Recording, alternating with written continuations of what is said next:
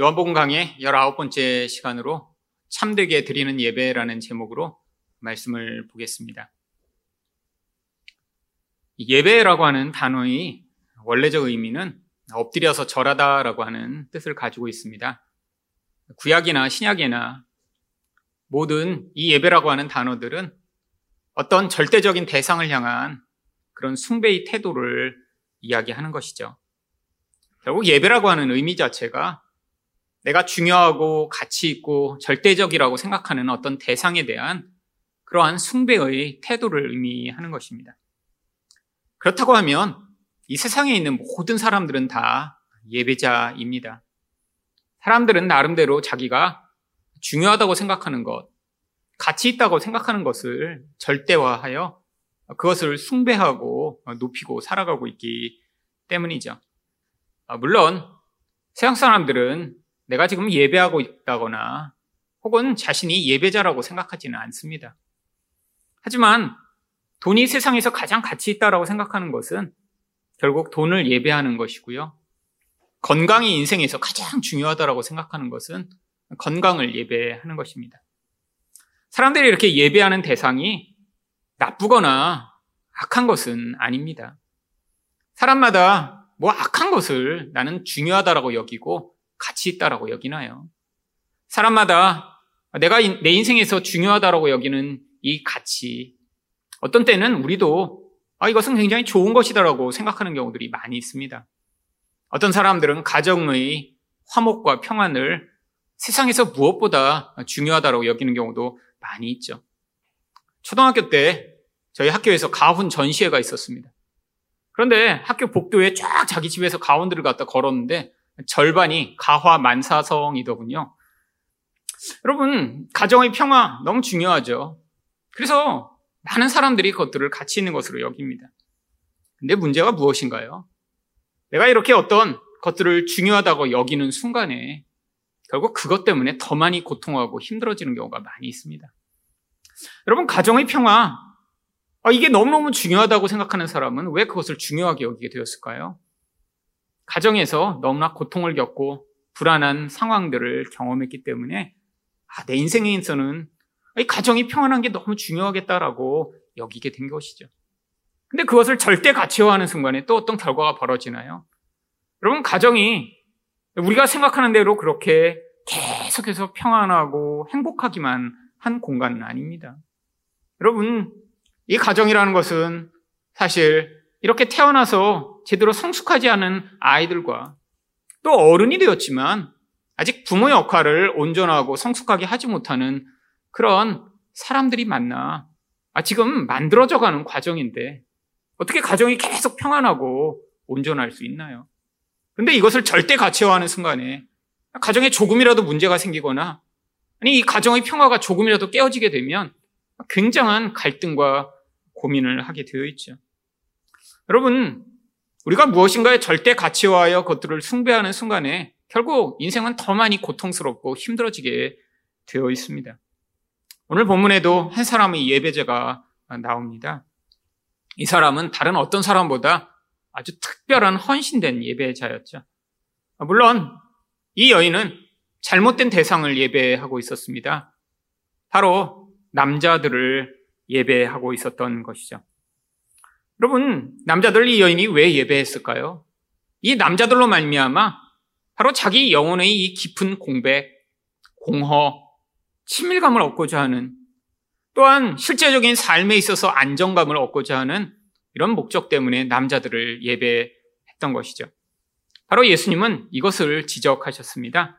18절 말씀에서 예수님이 뭐라고 말씀하셨나요? 너에게 남편 다섯이 있었고 지금 있는 자도 내 남편이 아니니 내 말이 참되도다. 여러분, 이 여인의 문제는 결혼을 여러 번 한 것이 문제가 아닙니다. 이 여인의 진짜 문제는 자기를 구원할 수 없는 이 남자들이라고 하는 어떤 대상을 절대화하여 바로 그 남자들로 말미암아 그 영혼의 공허감을 채우려고 한 것이 문제였죠. 여러분, 이 여인은 한 번 하면 대부분 경험하게 되는 이 진리, 아, 이렇게 사람에게 이런 구원이라는 것이 불가능하다는 사실을 깨닫지 못하고 그것을 다섯 번, 여섯 번이 될 때까지 시도하고 있었다는 것이 가장 큰 문제인 것입니다. 여러분, 대부분의 사람들은 한 번 정도면 경험합니다. 여러분, 결혼해서 사실 어떤 이런 행복, 만족, 내가 기대했던 그런 충만함을 기대하지 않고 결혼한 사람이 누가 있나요? 다 결혼하기 전에는 야, 내가 결혼만 하면 이제까지 외로웠는데 이 외로움이 사라질 것 같아. 아, 내가 결혼만 하면 이제까지는 불안정했는데 안정될 것 같아. 그러면 이런 기대감이 엄청나게 크니까 어떤 대상을 절대화하여 아, 이 사람이면 내가 원하는 것을 줄 것 같아라는 그런 기대감으로 결혼을 하죠. 여러분 그런데 딱 결혼해서 사시다 보니까 내 아내나 내 남편이 내가 기대했던 바로 그것을 다 채워주는 경우가 어디 있나요? 여러분 불가능합니다. 여러분 결혼해도 외롭고 결혼해도 불안정하죠. 결혼했다고 내 모든 외로움이 다 사라졌다. 이렇게 얘기하는 사람을 만나본 적이 없습니다. 원래 외로운 사람은 결혼하면 더 외로워요. 기대감이 컸던 거죠. 원래 인생 자체가 불안정한 사람이 결혼했다고 그때부터 모든 안정감을 갖게 되나요? 여러분, 어떤 사람이나 환경 때문에 불안정하거나 외로운 것이 아니라 이 모든 근원은 인간의 영혼 안에서부터 시작되는 것이기 때문에 어떤 사람이나 환경이 우리를 온전하게 만들어줄 수 없습니다. 근데 이 여인은 한 번, 두 번이면 깨달았어야 될 이 진리를 다섯 번, 여섯 번이 될 때까지 깨닫지 못하고 계속 반복해서 남자들을 바꾸어가며 아, 이 사람이면, 이 사람이면 이렇게 추구했다라고 하는 것이 문제가 되는 것이죠. 여러분 이것들을 깨닫지 못했더니 무슨 결과가 나타났나요? 인생에서 엄청난 고통이 찾아옵니다. 여러분 결혼을 한 번만 하는 것도 쉽지 않은데 이걸 반복적으로 한다는 것 얼마나 어려운 일일까요? 근데 예수님이 바로 그 문제의 핵심인 이 남자를 지적하신 거예요. 그러자 이 여인이 뭐라고 반응합니까? 19절을 보시면 여자가 이르되 주여 내가 보니 선지자로 소이다. 아 이제까지는 한 유대인 남자로 예수님을 바라봤어요. 아, 그러다가 예수님이 내가 영생하도록 목마르지 않게 하는 샘물을 주겠다라고 하니까 호기심에 아, 그럼 나한테도 좀 주세요라고 하는 정도로 예수님을 바라보다가 자기 인생에서 정말 자기 동네 사람이 아니면 알 수 없는 아니 그 은밀하고 가장 깊은 비밀을 처음 본 남자인 이 예수님이 이야기하자 예수님을 이제 선지자로 바라보기 시작합니다. 그런데 이 여인이 갑자기 이상스러운 말을 해요. 20절 말씀입니다. 우리 조상들은 이 산에서 예배하였는데 당신들의 말은 예배할 곳이 예루살렘에 있다 하더이다. 왜 갑자기 아, 예수님을 선지자라고 했다가 이제는 예배 이야기를 시작한 것일까요? 바로 이 여인에게 이 남편을 통해 얻고자 했던 그 모든 시도가 얼마나 큰 갈증과 고통을 가져왔는지를 알 수 있게 하는 것입니다. 이제서야 깨닫게 된 거예요. 아, 남자가 나를 채워주고 구원할 수 없구나. 여러분, 인간이 이런 절망의 상황, 한계의 상황, 아, 내가 예배의 대상들을 통해 얻고자 했던 것들을 얻지 못할 때는 그 절대적인 상황 앞에서 많은 사람들이 영적 반응을 하기 시작합니다. 아, 물론 이런 영적 반응을 하는 사람들도 있지만 또 많은 사람들은 절망하거나 좌절하거나 쾌락과 같은 또 다른 대상들을 찾아 헤매기도 하죠. 근데 이 여인은 이런 깊은 갈망의 근원 안에서 이 여인은 종교적 해결책을 찾기 시작했던 것이죠. 여러분, 이 여인이 왜 성경에 이렇게 등장하나요? 어떤 사람보다 내면적 갈망이 컸기 때문입니다. 여러분, 어느 정도로 깊은 갈망이 있어야, 아, 이렇게 고통하면서도 결혼을 다섯 번씩이나 할 수 있을까요? 아, 우리에게 바로 이런 깊은 갈망의 그런 현상과 상황을 보여주기 위해 예수님이 바로 이 여인을 특별히 택하셔서 찾아가신 것이죠. 여러분 인생 가운데 우리 주변에도 이렇게 갈망이 큰 사람들이 있습니다. 별로 그렇게 큰 열망을 갖지 않은 사람도 있어요. 살다 보면. 집안에도 있습니다. 집안에도. 뭐 아무거나 먹어도 괜찮은 사람이 있어요. 꼭 어떤 맛있고 좋은 걸 먹어야 되는 사람도 있고요. 아니, 그냥 뭐 좋은 데 안 가도 괜찮은 사람이 있어요. 근데 아주 좋고 멋진 곳에 꼭 가야 되는 사람도 있고요. 근데 여러분 이렇게 갈망이 크면 무슨 일이 벌어지나요? 고통도 커질 수밖에 없습니다. 인생 가운데 사람들이 다양하고 많은 갈망들을 가지고 있죠. 어떤 사람은 성공에 대한 갈망이 너무너무 커요. 여러분, 근데 무슨 일이 벌어지나요? 남들이 보면 저 정도 성공했으면, 야, 아, 괜찮지라고 여길 수 있는 그 수준에서 만족하지 못합니다. 여러분, 요즘 이제 또 내년 성격철이 되니까 자기가 대통령 하겠다고 나오는 사람들이 굉장히 많더군요. 물론 이미 이름도 알고 있는 사람들도 여럿 있지만 자기 대통령 하겠다고 나왔는데 이름도 알지 못하고 얼굴도 처음 보는 사람들도 굉장히 많더군요. 아, 다 자기가 대통령감이래요. 이 민족과 나라를 위해 자기가 한 몸을 바쳐 대통령 하겠대요. 근데 제가 보면 참 이상합니다.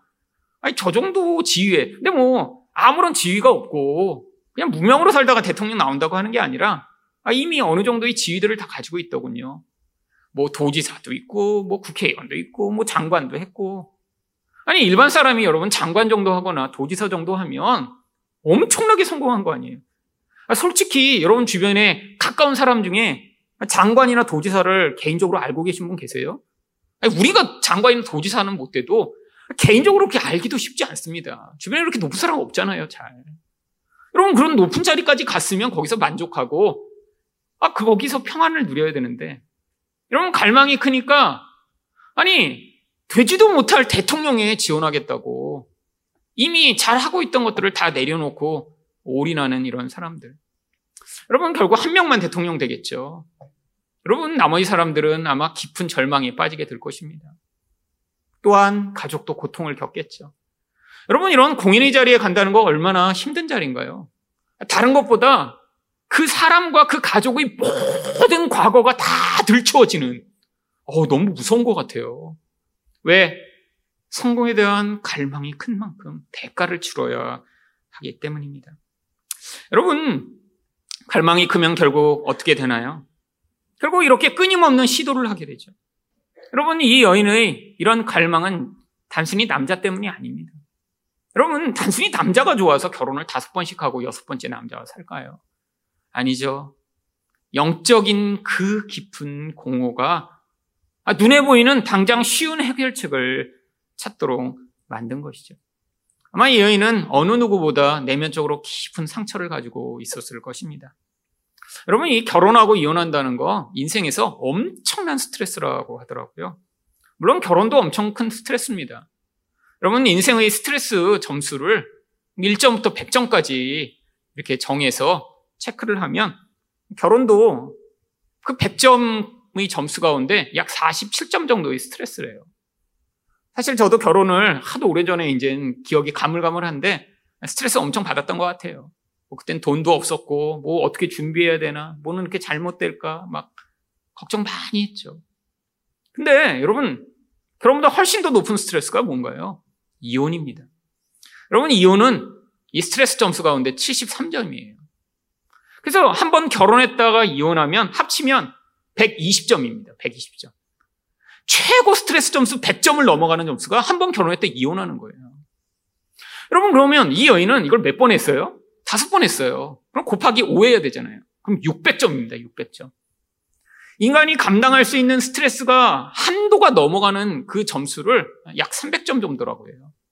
300점 이상의 스트레스를 받게 되면 내면이 다 파괴돼서 정신과 치료를 받지 않으면 일상생활이 불가능할 정도라고 합니다. 근데 이 여인은 몇 점이에요? 600점을 지금 경험하고 있어요. 개인적 결혼과 이혼만으로. 다른 문제는 또 얼마나 많았겠어요. 여러분, 지금 정상적인 삶을 살 수가 없는 그런 상황입니다.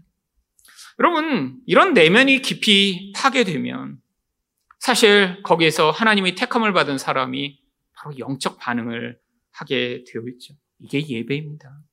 이 여인은 이제까지 남자라고 하는 대상을 예배했는데 바로 내면이 이제 이런 완전히 파괴된 그런 상황 가운데 그 관심을 영적으로 돌리기 시작했던 것이죠. 여러분 그런데 이 여인에게는 아, 이런 예배를 통해 하나님을 만나게 되는데 아주 큰 장벽이 도사리고 있었습니다. 바로 20절 말씀을 보시면 우리 조상들은 이 산에서 예배하였는데 당신들의 말은 예배할 곳이 예루살렘에 있다 하더이다. 여러분 사마리아 여인이라고 하는 것이 이 예배에 엄청나게 큰 장벽이 된 거예요. 하나님을 만나고 싶어요. 근데 예배 드려봤겠죠. 사마리아인들은 그리심산이라고 하는 곳에 자기들이 성전을 만들었습니다. 아, 그래서 가서 예배 드리고, 하나님, 나 좀 도와주세요. 아, 나 좀 살려주세요. 아, 사는 게 죽는 것보다 정말 너무 고통스럽습니다. 라고 간구를 했는데 아무 소용이 없었던 거예요. 여러분, 결국 무슨 결론에 도달했을까요? 야, 유대인들 말대로 이 그리심산에서는 하나님을 만날 수 없는 건가? 아, 그러면 유대인들이 이야기하는 대로 예루살렘에 가서 하나님을 만날 수 있나? 여러분, 근데 사마리아인이라 예루살렘에 갈 수가 없었어요. 인생의 장벽이 이렇게 그를 하나님과 사이에서 가로막고 있다는 생각이 든 거예요. 이제는 뭐를 할 수도 없는 그런 절망에 사로잡혀 버린 것이죠.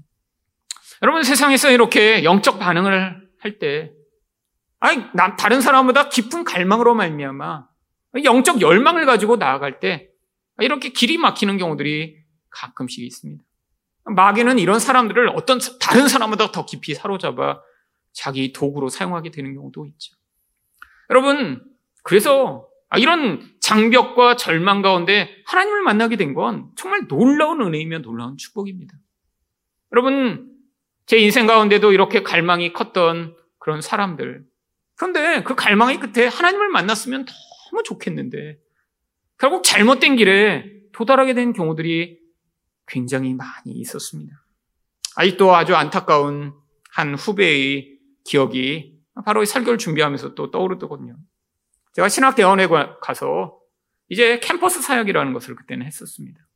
그래서 대학교마다 이제 그 교회 학생들이 여러 명 있었기 때문에 그 대학교를 제가 직접 가서 그래서 거기서 주중에 예배를 인도하고 아이들을 양육했어요. 근데 이제 제가 졸업한 학교에 제가 또 이제 맡아서 뭐 여러 학교를 배정받았는데 제가 졸업한 학교도 제가 일주일에 한 번 정도씩 가서 아이들과 예배를 드렸습니다.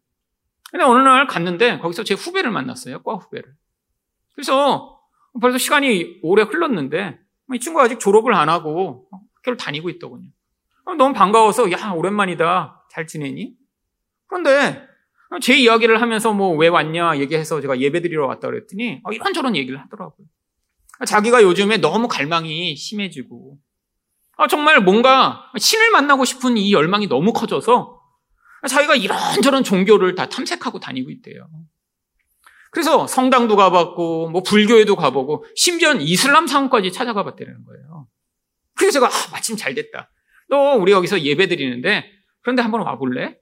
그랬더니, 아, 교회만 안 가봤대요. 그래서 왜 교회는 안 갔냐 그랬더니, 자기 아버지가 교회에 대해 너무 큰 반감을 가지고 계셔서, 아니, 노골적으로 걔한테 그렇게 얘기했대요. 딴 데는 다 가도 되는데, 교회만은 가면 절대 안 된다.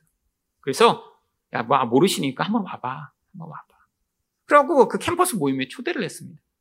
근데 신기하게, 그날 제가 캠퍼스 모임에서 가르쳤던 말씀이 바로 이 요한복음 4장이었어요.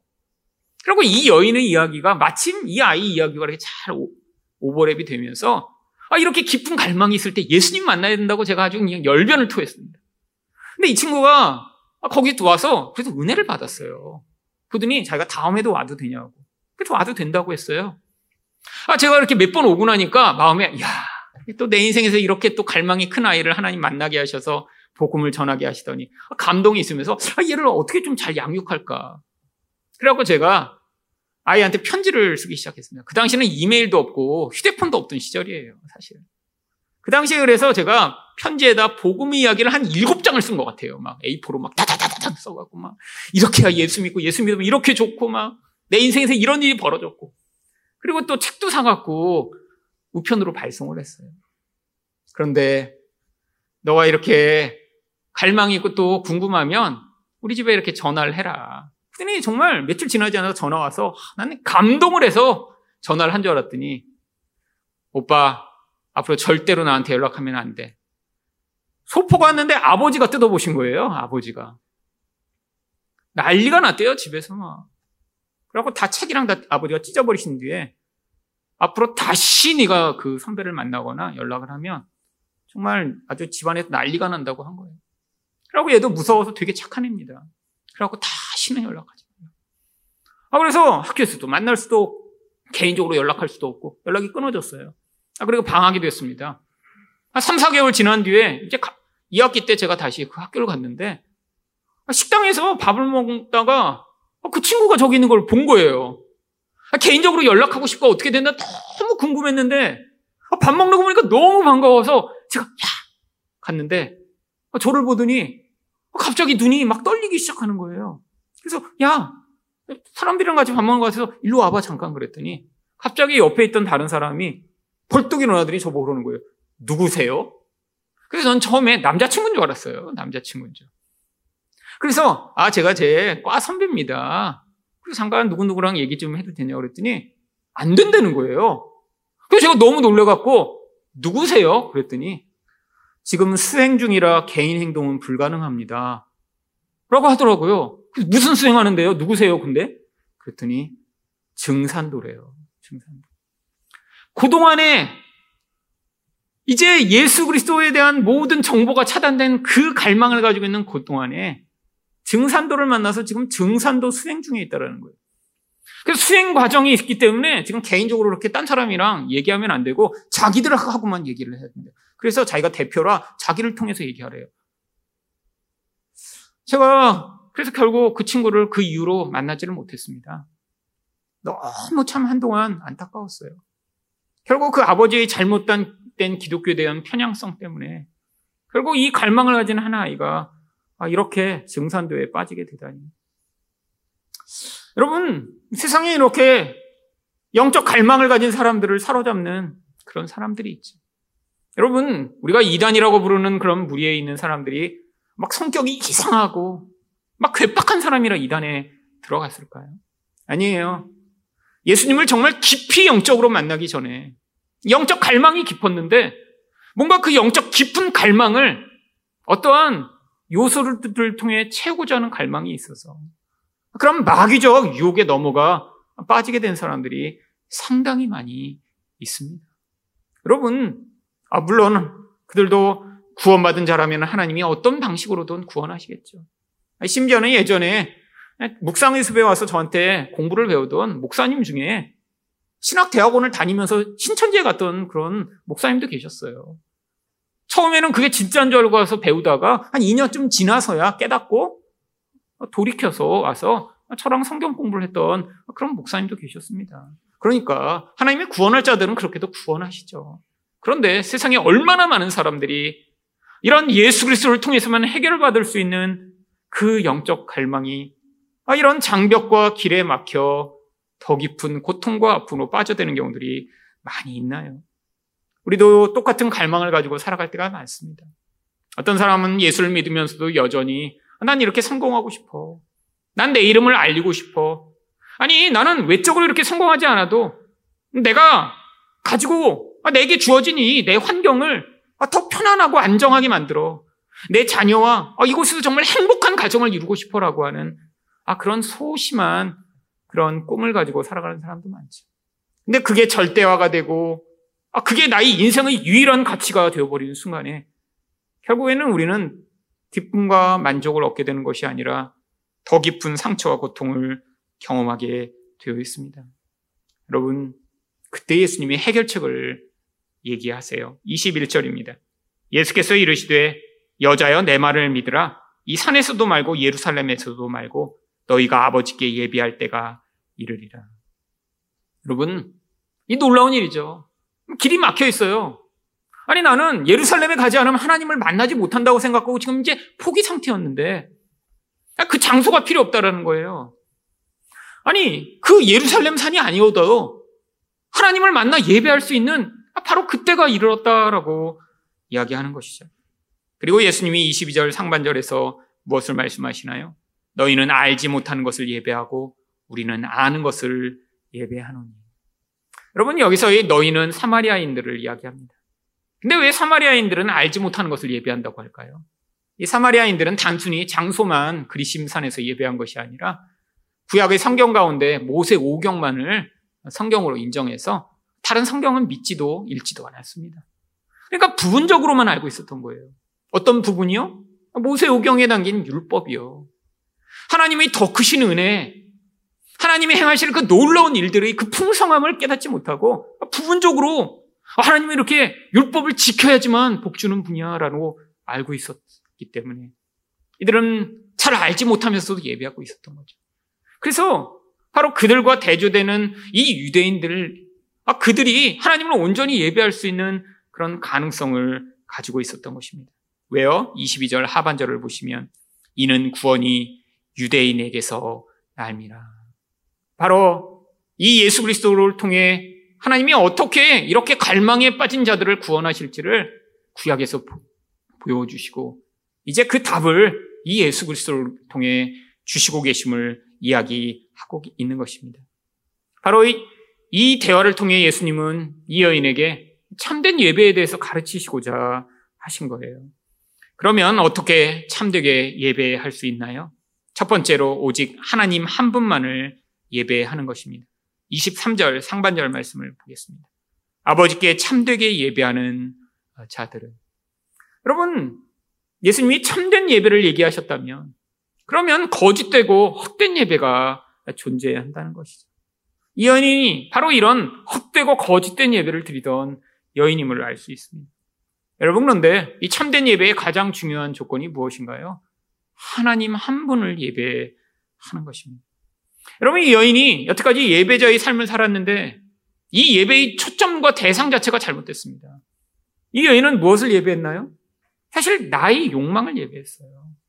자기도 자대로 알지 못하는 그 깊은 갈망, 아, 그것을 너무너무 우상시하며 이걸 채워줄 남자를 바로 그런 예배의 대상으로 끊임없이 교체했던 것이죠. 여러분, 많은 사람들이 교회를 다니지만 이런 자기 중심적 예배의 태고에서 벗어나지 못한 사람들이 많이 있습니다. 아니, 심지어는 이렇게 주일날 와서 예배를 드리면서도 많은 사람들이 여전히 하나님을 예배하는 게 아니라 자기 자신을 예배하는 경우들이 많아요. 여러분, 예배라는 게 뭐라고 말씀드렸어요? 절대적 가치를 가진 대상에 대한 숭배의 반응인데. 아니, 그 하나님이란 분이 절대자시라. 내가 그분에게만 복종하고 그분에게만 반응하겠다라는 게 예배인데. 많은 사람들이 예배를 드리고 자기 자신을 그 예배의 대상에 올려놨기 때문에 어떤 반응을 하나요? 결국엔 가장 대표적인 반응이 바로 사람들이 은혜 받았다라고 하는 것이 사실 내 감정과 내 마음에 들을 때 은혜 받았다라고 이야기를 하는 것을 보면 알 수 있습니다. 그런 많은 사람들이 이 감정적 충족을 너무너무 중요하게 여기는 시대가 됐어요. 여러분, 예배는 내가 기쁘냐, 내가 행복하냐, 아, 내가 만족하냐가 아니에요. 하나님 자체가 원래 절대자시고 중요하신 분이시니까 그분에게 그냥 반응하는 것이 그게 예배의 제일 중요한 요소입니다. 아, 내가 예배를 드리며 흥분했냐? 내가 예배를 드리며 눈물을 흘려나는 사실 예배의 부차적인 것이죠. 아, 그냥 결과로 얻어지는 거예요. 여러분, 근데 많은 사람들이 너무나 예배를 이런 나의 감정적 충족에 두면서 사람들이 은혜를 받았다라고 하는 대부분의 경우들은 아, 내 마음이 좀 이렇게 흥분되고 눈물을 흘렸냐에 둔 경우들이 많이 있죠. 여러분, 아, 이런 흥분되는 그런 감동의 순간들을 찾아다니기 시작하면 영적으로는 절대 성장할 수 없습니다. 여러분, 이 감각이라는 것은 자극을 받으면 더 자극적인 것을 계속 원하게 되어 있거든요. 여러분, 예전에 제가 사역했던 교회에서 40일 특별 새벽 기도를 했습니다. 근데 그때 기대감이 많았어요. 새로운 목사님이 오시면서. 바로 이분이 아주 찬양도 잘 인도하셨습니다. 근데 사람들이 이제 점점 많이 모이면서 아침에 찬양을 하는데 보통 뭐 새벽 기도 찬양을 뭐 보통 10분, 5분 하잖아요. 근데 이 40일 새벽 기도 동안은 새벽에 찬양만 두세 시간 하시기 시작했어요. 여러분 매일 아침마다 찬양을 두세 시간 몇천 명이 모여서 부른다고 생각해 보세요. 이 감정적 흥분이라는 것이요. 정말 끝이 없습니다.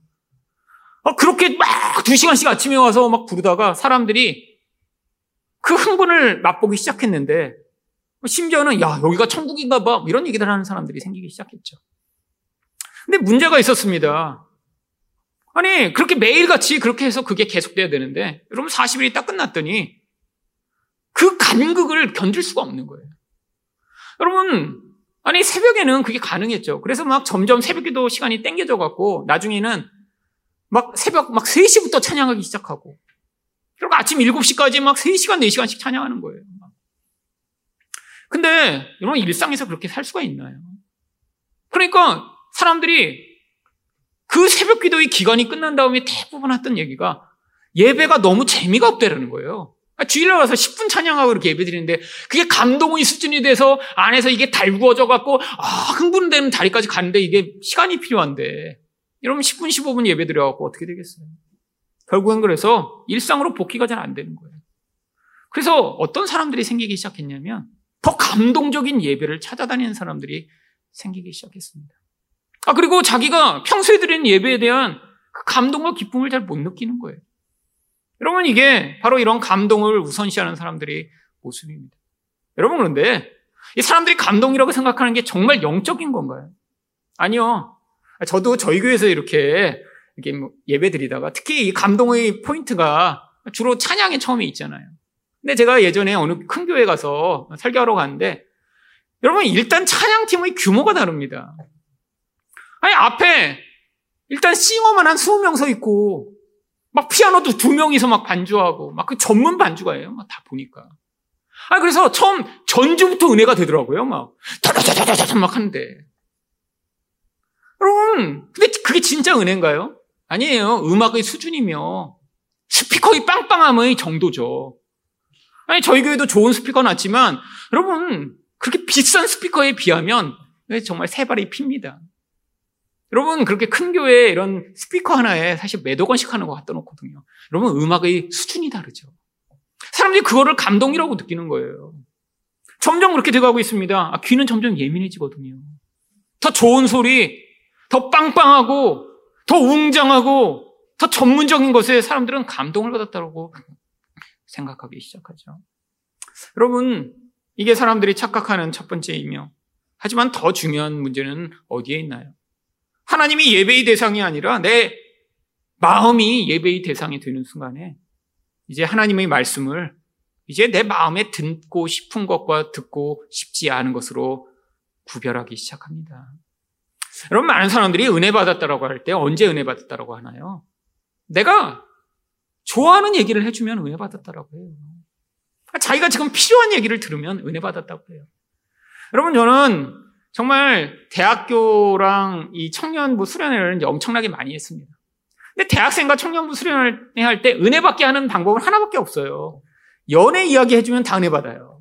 연애와 결혼 얘기가 빠지면 청년들을 이렇게 표정이 굉장히 어두워지면서 다 졸고 그러는데 아, 그때 은혜를 받게 하려면 한 가지밖에 없습니다. 연애 이야기 해주면 돼요. 저희 스토리도 조금씩 집어넣고 사람들에게 그 기대감을 불어일으키게 얘기해주면 그 연애의 아, 그런 이야기들을 해주면 사람들이 은혜 받았다고 착각하게 되죠. 아, 물론 은혜가 아니라는 건 알지만 어쩔 수 없습니다. 자는 애들 깨워서 다른 얘기 해야 되니까 아, 그런 얘기도 섞어서 할 수밖에 없죠. 여러분, 근데 왜 청년들이 연애 이야기를 하면 눈을 번뜩이며 다 자는 애 없이 다 이야기를 들을까요? 자기가 듣고 싶은 얘기고 지금 고민된 이야기니까요. 근데 그게 정말 은혜인가요?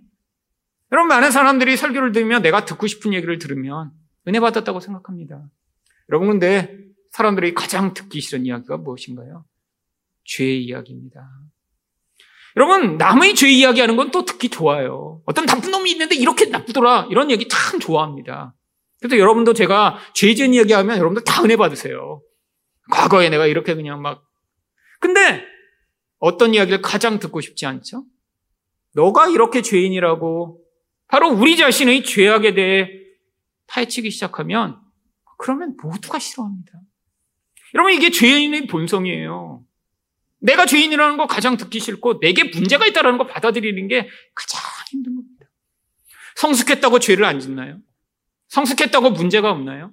아니에요. 미성숙과 성숙의 가장 중요한 차이는 자기 문제와 자기 약점과 죄를 얼마나 명확하고 빨리 인정하느냐에 달려 있는 거죠. 여러분, 설교를 들으며 자기가 듣고 싶은 얘기만 듣고 은혜 받았다라고 하는 사람은 절대 성장할 수 없습니다. 여러분, 마치 청소년들을 키우시면서 경험하는 거죠. 여러분, 청소년 때 제일 힘든 게 뭔가요? 싫은 얘기하면 그냥 안 들어봐요. 안 들어버려요. 그냥 얼굴과 온몸에서 난 널 말을 안 들어! 막 다 그냥 빵빵빵빵 막 표시가 다 나요. 여러분, 그러니까 대화가 안 되잖아요. 여러분, 어린이 되면 어떻게 되나요? 듣기 싫은 것도 듣기 시작하죠. 그리고 대화가 됩니다.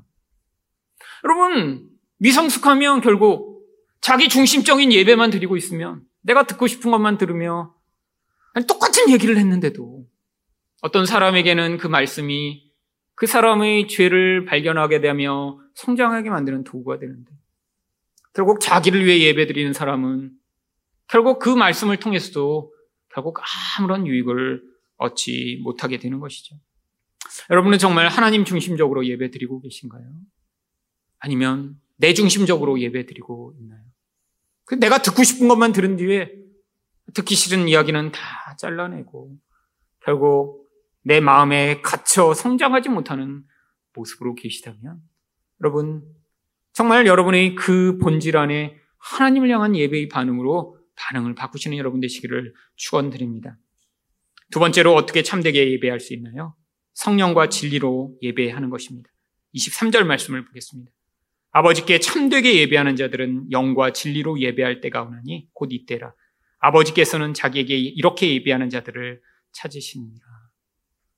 여러분, 몇 년 전에 개혁판 성경이 개혁 개정판으로 이 번역이 공식적으로 바뀌었습니다. 아마 집에 여러분 옛날 성경 다 있으실 거예요. 근데 옛날 성경이 이렇게 바뀌면서 뭐가 바뀌었나 하지만 성경에서 아주 중요한 부분들이 몇 군데 바뀐 데가 있는데 그 중에 하나가 바로 이 구절입니다.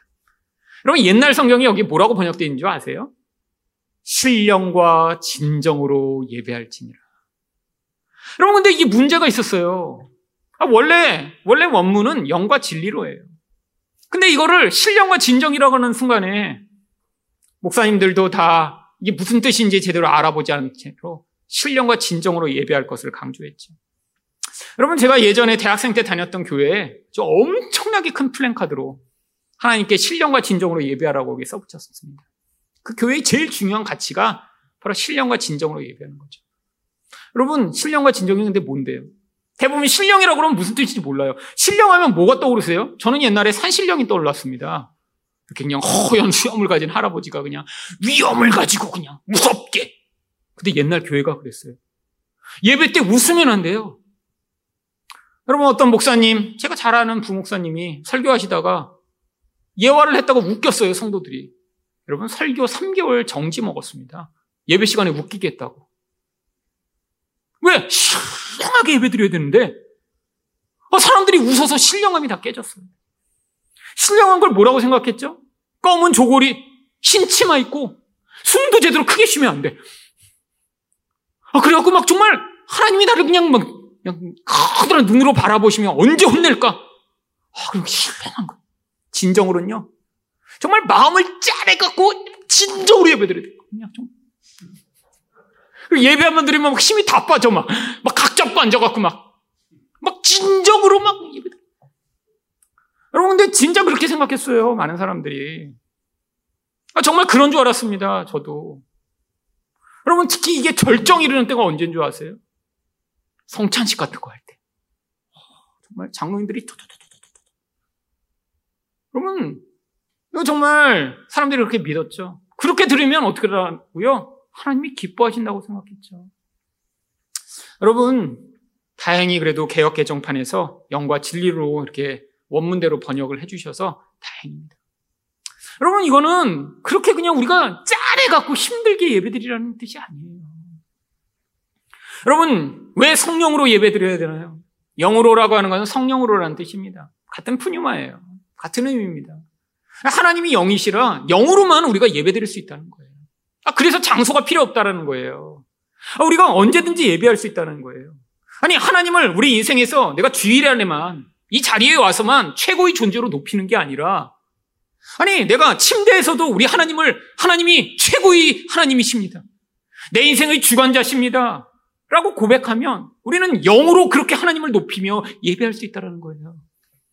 운전하면서도 아니 내가 정말 내 감정대로 끼어든 인간 그냥 정말 소리 지르며 화내고 싶지만 하나님이 내 인생의 주인이며 제일 중요하신 분이십니다라고 인정하며 그 자리에서 그 분노를 가라앉힐 때 그게 바로 예배하는 것이죠.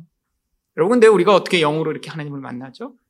성령을 받은 자들만 가능한 것입니다. 그래서 성령으로 우리가 하나님을 예배할 수 있다는 거예요.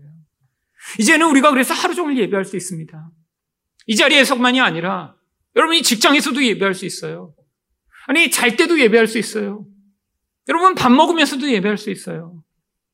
여러분, 우리 인생에서 우리가 놀면서도 예배할 수 있죠. 아니, 우리 존재 자체가 늘 하나님을 우리 인생의 가장 중요한 자리에 올려놓는 것. 이게 바로 영으로 가능한 것입니다. 여러분, 근데 이렇게 영으로 예배할 수 있는 자는 누구만 가능하죠? 진리를 따라 그 진리가 이야기하는 것을 받아들인 자만 가능해요. 여러분, 여기 있는 이 진리는 결국 예수 그리스도를 통해서만 하나님을 만날 수 있다라고 하신 이 구약의 모든 말씀을 이야기하는 것입니다. 결국 구약 성경 전체가 뭘 얘기하나요? 요한복음 5장 39절을 보시면 너희가 성경에서 영생을 얻는 줄 생각하고 성경을 연구하거니와 이 성경이 곧 내게 대하여 증언하는 것이라. 여러분 우리 인생의 모든 목적이 뭔가요?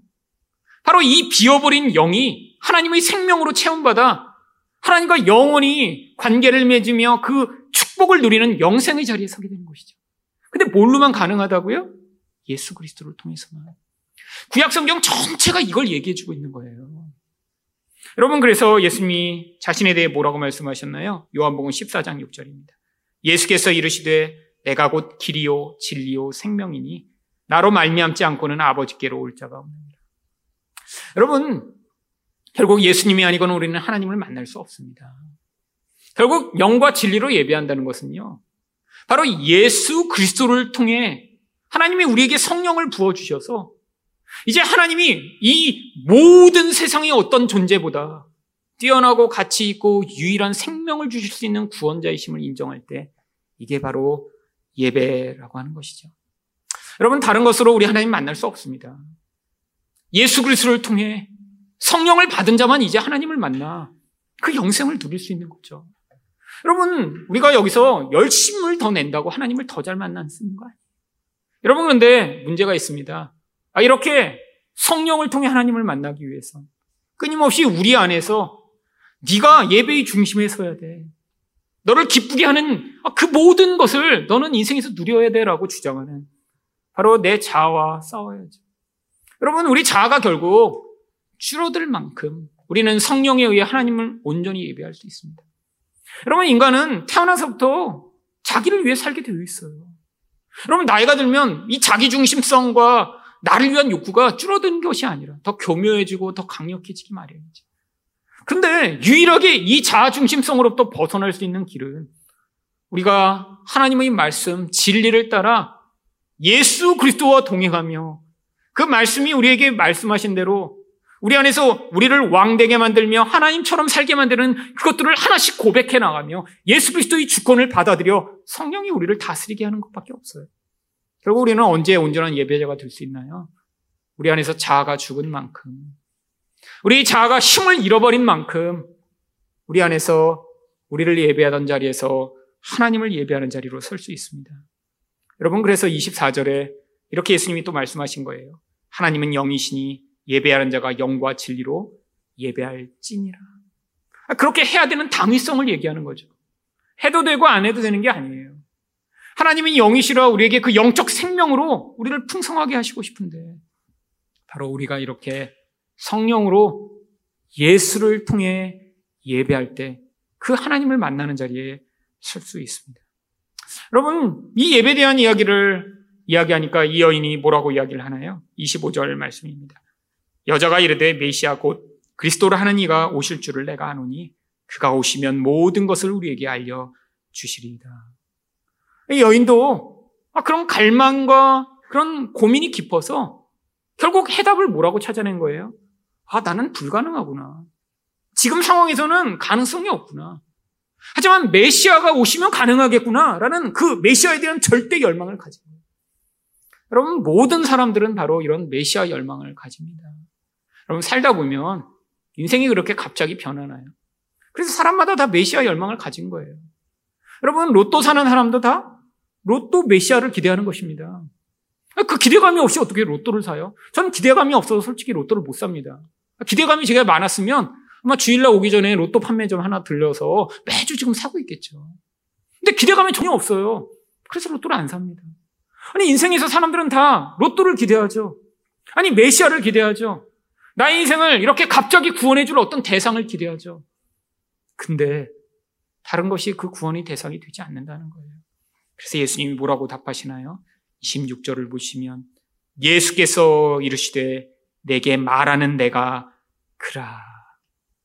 여러분, 얼마나 명확한 답입니까? 우리 인생에서 그렇게 찾아 헤매던 그 구원의 길이 이제 예수를 통해 선명하게 나타난 거예요. 여러분, 이제 우리가 우리 인생 가운데 잘못된 기대를 이제 내려놓고 살 수 있어요.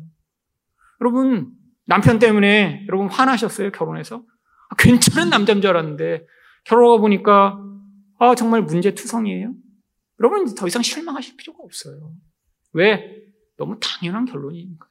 아, 그를 메시아로 기대했던 것이 그게 잘못이었죠. 여러분, 그러니까 이제는 예수님이 내가 그다. 아, 나를 통해서만 이제 그 생명과 은혜를 얻을 수 있다고 얘기하셨으니까 그 잘못된 기대를 이제 예수님께 돌리시면 됩니다. 여러분, 여러분 인생에서 여러분이 어떤 자리에 서면 이제 될 것이라고 생각하셨어요? 아니요.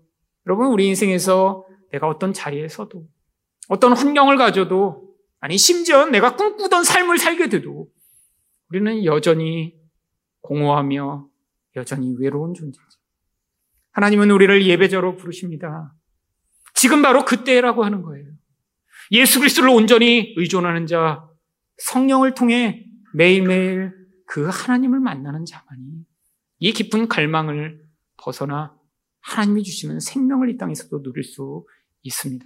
이 생명의 복을 누리시는 여러분 되시기를 축원드립니다.